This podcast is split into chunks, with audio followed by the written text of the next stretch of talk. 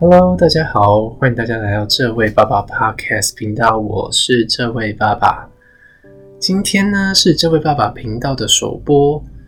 那，我要跟大家分享的主题是在日本怀孕了该怎么办呢？嗯，目前这位爸爸在日本已经工作生活了大概三年的时间，在去年的时候，那位妈妈跟着我一起来到了日本生活。就这么巧，我们赶上了这波疫情婴儿潮。虽然说是一个小意外，但是我们也是非常期待、非常开心的要来迎接这个小生命哦。但是在外国人在日本生活的时候，其实大家都知道，日本的医疗费用非常的贵。那在今年初的时候，其实我还在帮嗯那位妈妈申请我们公司的呃健保，但。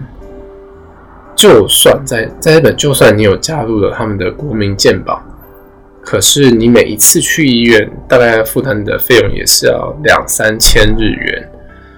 所以跟台湾的健保比起来，你真的会觉得天差地别。好怀念台湾的全民健保。那好，今天就是要跟大家分享说，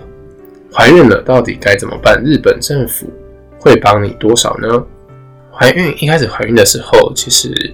我们也没有经验，所以当下就是去买了一个怀孕的，呃，叫什么讲验孕棒，就是日本的妊娠检查药。在自己验完之后呢，其实你还要再去一趟大医院，那由医院验完你的正式验完的孕，会开立给你一个呃妊娠的证明书，就是代表你真的怀孕了。接下来就会由院方跟你引导，说你要去当地的市役所啊，就是我们的市政府啦，那去跟去那边申请妈妈手册，去领那个产检的助成券。那这边就有一点跟台湾不同的是，台湾孕妇去做产检，其实就拿着我们的全民健保去，就可以享有我们呃产检的优惠。但是在日本，由于怀孕并不是每一个人都会有这个过程哦。所以，呃，在怀孕的补助这方面呢，就由各地的政府他们会制定呃一定金额的助成券。像我现在所在的这个都市呢，他们提供给孕妇有九万八千元的产检的呃助成的，那么就是一个一笔费用让你去做产检哦。可是你不要看，虽然觉得哦九万八千元好像是一笔很大的金额，但每一次我们去做产检的时候，大概都会被收取将近一万五左右的那个诊疗费，所以其实九万八千元大概也只能做几次产检，大概其他的现在就要自己付了。那还有呢，就是呃每一个市役所，它在制定。呃，产检的铸成的费用之外，当你的呃生小孩的时候，他们有一些也会有那个奖励金呢，就是生育呃鼓励金这样子。在我们这个这个都市啊，其实第一个小孩是没有这笔费用的，好想搬到另外一个都市去，因为像我们隔壁的都市，你生第一个小孩，他就给你三万块。那第二个小孩再累计上去，这样。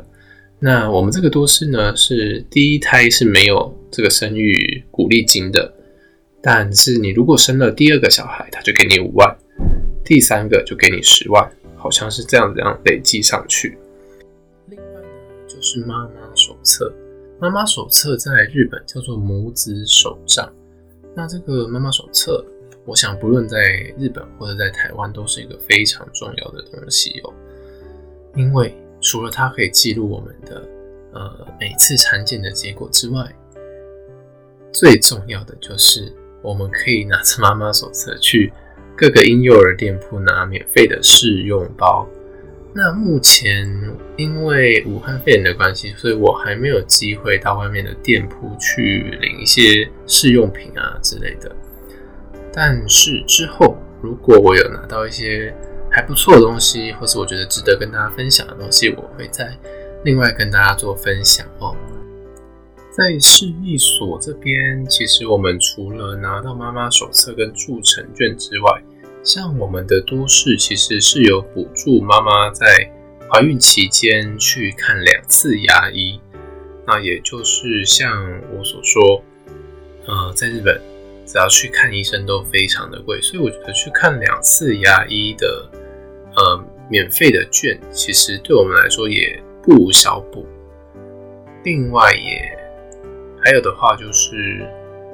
像因为最近那个疫情的关系，呃，大家都知道那个著名恶名昭彰的安倍口罩，我们之前就已经先拿到呃市政府发的份了，但是在呃孕妇，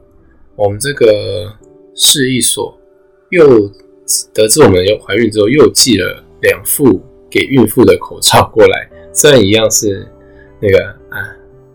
安倍的布口罩啦，但是嗯，这也算是日本政府对孕妇的一种照顾吧。以上呢，大概就是在怀孕期间可以请领到的一些补助。那之后在生小朋友的时候，还可以申请呃出产育儿一时金。那个是有加入日本国民保险，应该都是可以申请的。那我之后如果有成功的申请下来，再来跟大家分享经验哦。因为如果在日本生产的话，一定是可以拿到没有问题。但是我们的计划是打算回台湾生产，那之后再看情况过来日本这边。所以在海外生海外生产能不能拿到这个出产育儿一时金？虽然说官网上是说没有问题，但是啊实际做过才知道。所以之后再来跟大家分享这个经验。另外的就是，呃，小朋友出生之后每一个月，嗯，有那个儿童的抚养津贴，所以这个东西应该之后。只要把妈妈的账户、银行账户登记在呃市一所，这样子就应该可以拿到。哦，至于怎么做，等我有经验之后再来跟大家分享哦。那还有，如果想要想要知道相关可以拿到多少钱呢？安倍帮你养到底怎么养啊？这就等之后的集数再来跟大家分享。